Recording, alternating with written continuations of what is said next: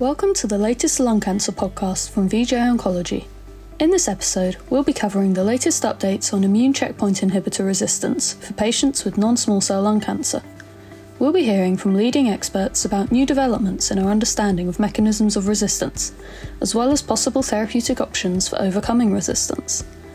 To start us off, let's hear from Professor Benjamin Besse of Gustave Roussy on how treatment resistance to immunotherapy is a key challenge when treating patients with non small cell lung cancer.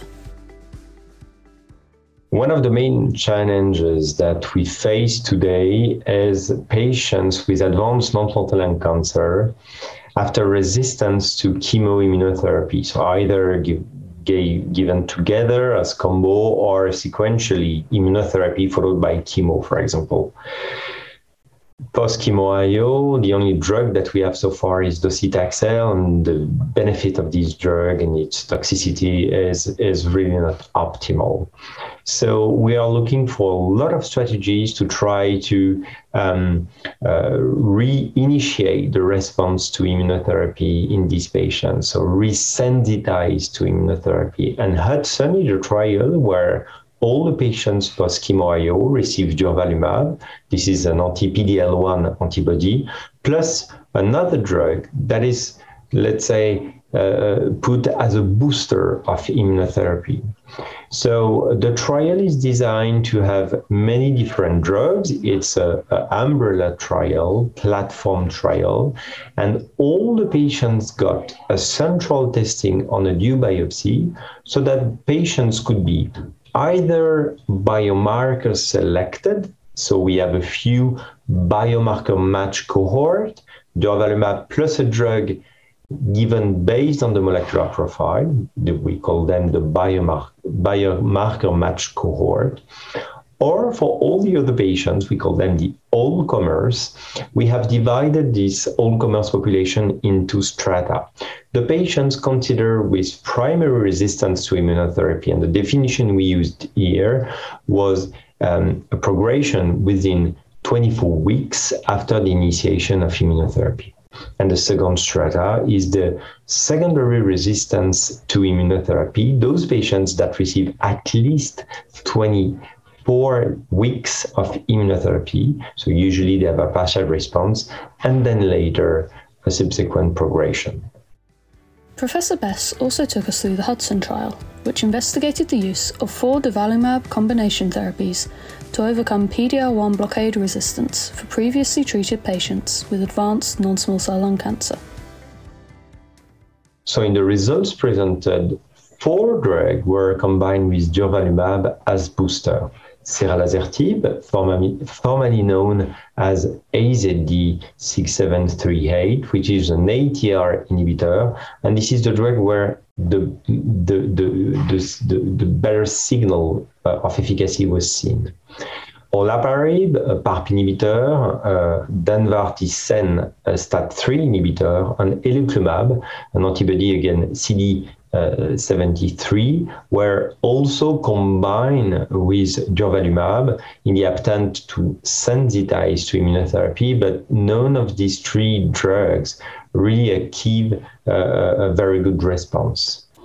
Overall, among these four cohorts, the response rate uh, uh, for uh, these three drugs was below 5%, uh, although the response for ceralasertib, the ATR inhibitor, plus durvalumab was 16.7%.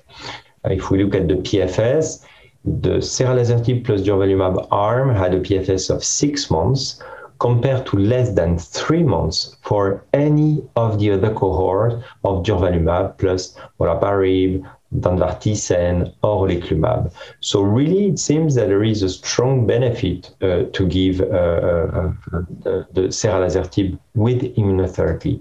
In terms of OS, we see also an OS of 15.9 months for this combination compared to a maximum of 11 months for any of the other drug. If we go a bit deeper in the uh, ceralasertib cohort. Ceralasertib is an ATR inhibitor. So in one of the cohort, the patients were enriched based on biomarker that was deficiency on ATM, either because of a mutation in the ATM, ATM genes, either a, a, a lack of expression of the ATM protein by immunohistochemistry. 21 patients were enrolled in this cohort, and there was a trend for a better benefit with an overall response rate of 28.6% uh, and a PFS of 8.4 months. Although a benefit was also seen in the all comers, uh, so that uh, the following step of this study, it's a randomized phase three study called LATIFY that will randomize post chemoimmunotherapy ceralasertib, the ATR inhibitor to durvalumab, compared to docetaxel in the control arm. We also heard from Dr. Kishu Ranjan of Yale School of Medicine on the role of TAP2 downregulation as a negative predictor of PD-L1 inhibitor efficacy in patients with non-small cell lung cancer. So the HLA class 1 antigen presentation machinery, there are lots of proteins involved in this. So the first, like for example, if there is any accumulation of aberrant or dysregulated protein, they process to the immunoproteasome subunit. They that's basically a proteolysis process where the large bulky proteins get cleaved in small, small peptides, and they further processed through the endopeptidases.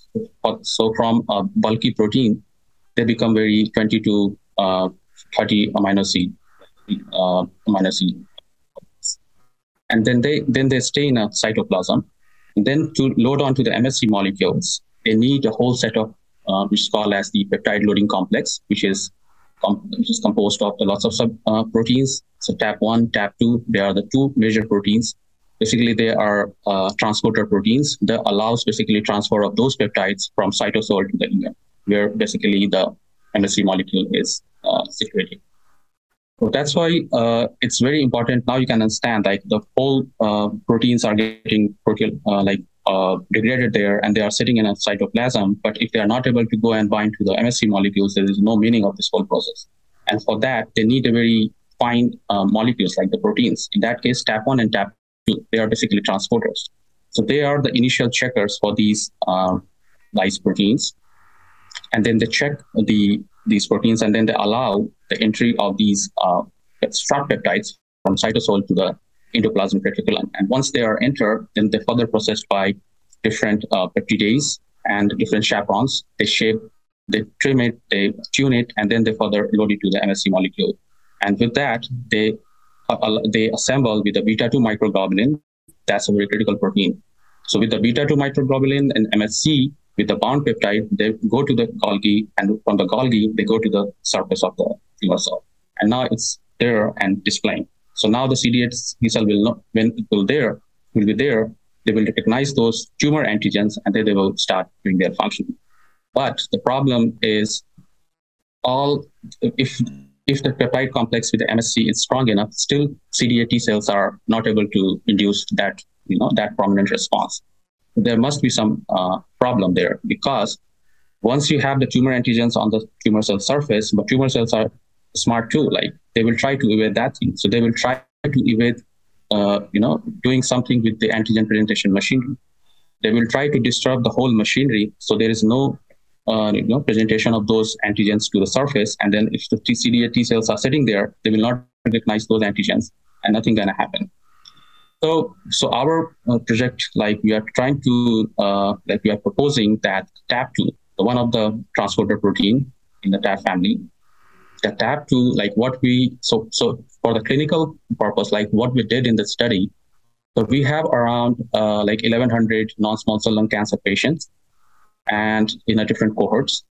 And then we have around 200 immunotherapy that's naive immunotherapy treated non-small cell lung, lung cancer patients and then we uh, screen the expression of tap1 and tap2 protein in those cohorts so what we found that there were like around uh, so many cases, which is which was around 45% cases out of those those 1100 non-immunotherapy, there was a frequent downregulation of TAP2 protein, which was 45%. It's a lot compared to the 5% loss in expression of TAP1 protein. So you can see like they both are responsible for transporting those peptides from cytosol to ER, but major defect was found in the expression of TAP2 protein compared to the TAP1. So that led to that led this foundation to uh, study more in depth about the TAP2 protein because they both are responsible for transporting those peptides. But why is this so selective with the TAP2, not with the TAP1?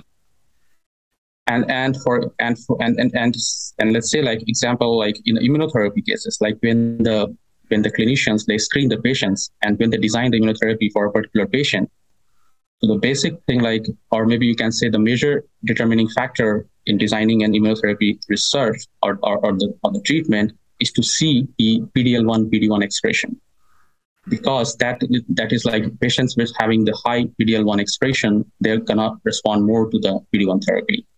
If the patient's having a low PD-L1, there is no meaning to give the the PD-1 immunotherapy. So that's the clinical significance. So now you assume like you screen the patient having a high PD-L1 and you start doing the immunotherapy by giving the PD-1 blocker, which is basically blocking the uh, the the checkpoints on the CD8 T cells. But still, if tumor antigen is not on a surface, so that's not the whole thing is not going to work because if CD, if you block the checkpoints on a CD8 T cell, but still CD8 T cells need to go and bind to the tumor cells where the tumor antigens are there. If you have defect in the antigen presentation, and if you have no, uh, you know, strong antigens antigenic signal on the tumor surface, the, the, whole functional CD8 T cells not going to work there. So our whole approach is to to discover a good biomarker together with the PDL1 or PD1. So we can, we, so we are proposing that based on our data and what we have seen that measured with the cases, like around 45% have defective TAP2. So if we design something where we screen patients based on the PDL1 as well as the TAP2 expression, then that will be a very useful approach to design an immunotherapy for those patients. And so that's the clinical importance of this project. And uh, and also like we did lots of in vitro study to validate what's the signaling like uh, like what, what is triggering and what is so selective for the tap2 not for the tap so we designed lots of in vitro experiments here. So my project is uh, like uh, you know combined with the basic research as well as the clinical aspect of it as well and the and and the, the next part of this study is to to screen some compounds like the compounds which has the therapeutic importance so now we find the problem. So the next part is to find a solution. Like you just say like this is problems. Now the next thing is like what what we can do now, like in clinics, like how you gonna you, how you gonna improve the TAP2 expression. So the other part uh, in in this uh, project is we are trying to screen some therapeutically relevant compounds. So we're gonna use those compounds in our lab scale first so we have lots of model system, like we have the tissue culture system in our lab. We are uh, doing organoid system. We have in vitro cell culture facility. So we are in collaboration with the Yale Center for Molecular Discovery. We are trying to screen some compound which are able to uh, to recapitulate or to you know enhance the expression of TAP2 in lung cancer patients in lung cancer samples, and then we will in the future like we can start uh, trials with those compounds. Finally, Dr. Biagio Ricciuti of Dana-Farber Cancer Institute gave us an overview of acquired mechanisms of resistance to PD-L1 blockade in patients with non-small cell lung cancer. At SITC this year, uh, we presented our uh, retrospective analysis on genomic and immunophenotypic correlates of acquired resistance to PD-L1 blockade in non-small cell lung cancer, and we really tried to learn more about primary resistance to immunotherapies in lung cancer over the last years and we've identified several biomarkers that may predict response of primary resistance to PD-1 based therapies uh, in patients with metastatic non-small cell lung cancer. However, uh, we really have very few information of the mechanism that may potentially drive acquired resistance to immunotherapies among patients who initially respond to these treatments and then eventually develop disease um, progression.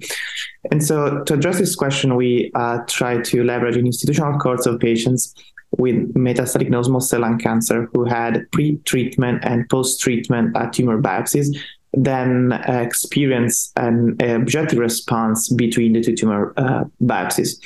And so we identified a total of 80 patients with uh, intervening immunotherapy between two tumor biopsies, and 77 of these patients had enough tissue for comprehensive tumor genomic profiling, which we did using our in-house uh, NGS OncoPanel platform. And we, when we compare the genomic profiles of patients uh, with pre and post uh, immunotherapy tumor biopsies, what we found was that there were several recurrent alterations that were we were able to identify in resistant immunotherapy samples. Particularly, we found loss of function mutation in genes which were previously being uh, reported as mediator of primary resistance to immunotherapy, such as STK11 or LKB1. KEAP1 and SMARCA4. But we also noted acquired loss of function mutation in genes such as beta 2 microglobulin, which is a critical uh, protein necessary for antigen presentation. And this was previously reported by a group at Yale in 2017 in a small case series of patients with non-small cell lung cancer who had matched pre and post immunotherapy tumor biopsies. And so our data are in line with uh, that smaller study. Uh, and this was recurrent because it was found in five of these 77 patients.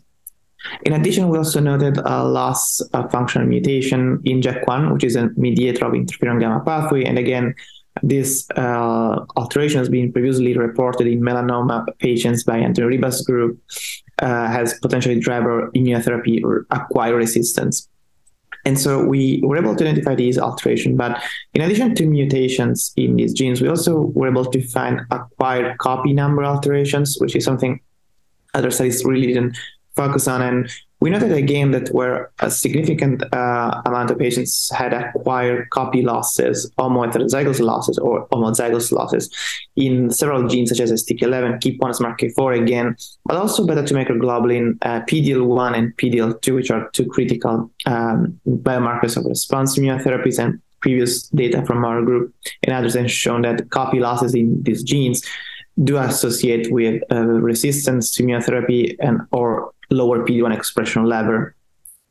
And so we noted also this uh, this alteration. We tried to expand our uh, analysis on immunophenotypic correlates of acquired resistance by also looking at uh, T cell count and immune cell subset count in previous post immunotherapy samples to determine whether there was any change in immune cell subset uh, between these samples. And so, in a subset of these patients who had um, tumor biopsies pre and uh, hematoxylin and eosin stain slides, we leverage artificial intelligence and machine learning algorithm to calculate and assess the density of tumor infiltrating lymphocytes pre-immunotherapy and at the moment of acquired resistance to immunotherapy. And what we found looking at this question was that at the moment of acquired resistance to immunotherapy, there was a significant decrease in, in lymphocyte count within the tumor.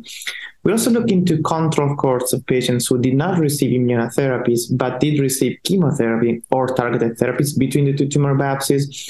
And what we noted was that in these two control cohorts, there was no change in any of the genomic factors I mentioned before, but also there was no change into the tumor infiltrating immune cell subset count in terms of lymphocytes. Uh, to further characterize this immune cell uh, subset, and particularly these lymphocytes, we also perform multiplex immunofluorescence on the same samples pre and post immunotherapy. And among patients with enough tissue for this additional analysis, what we noted was that specifically CD8 positive T cells and CD8 PD1 double positive T cells significantly decreased at the moment of acquired resistance to immunotherapy as opposed to the baseline samples. And as last analysis, we also tried to look into the HLA class 1 expression, uh, which has been previously reported as uh, potential biomarkers for response and or resistance to immunotherapy based on expression levels. And our hypothesis was that at the moment of acquired resistance, uh, we could potentially see a decrease in HLA class 1 expression as previously reported in other tumor types. So we performed immunohistochemistry for HLA class 1 and what we noted was that in patients who received immunotherapy, at the moment of acquired resistance to this treatment, there was a significant decrease in HLA class 1 expression has H score. But again, when we look into the our two control cohorts of patients who did not um, uh, receive immunotherapy but received chemotherapy or targeted therapies, while in these two control cohorts we did not observe any change in HLA class 1 expression, suggesting that this change may be specific or more unique to uh, patients who received immunotherapies. And so, in summary, I think our data suggests that we can identify mechanisms of acquired resistance to immunotherapy. This can be heterogeneous, potentially encompassing mutation, copy number alteration, but also immunophenotypic changes in uh, immune cell subset or HLA class 1 expression. And so, maybe um, relevant in the future to whenever feasible to profile uh, these tumors at the moment resistance has this information can inform treatment decision but also can help us designing the next generation of clinical trials in the immunotherapy resistant setting in patients with non-small cell lung cancer. That's it for our roundup of the latest research on resistance to immune checkpoint inhibitors for non small cell lung cancer. We have loads more interviews from experts in lung cancer and beyond on vjoncology.com, so why not explore? If you enjoyed this podcast, then you can subscribe for free on your favourite podcast app, including Spotify and Apple, to make sure you don't miss an episode. And follow us on Twitter for all the latest updates in oncology. Stay tuned for more podcasts covering the latest updates in lung cancer and more with VJ Oncology.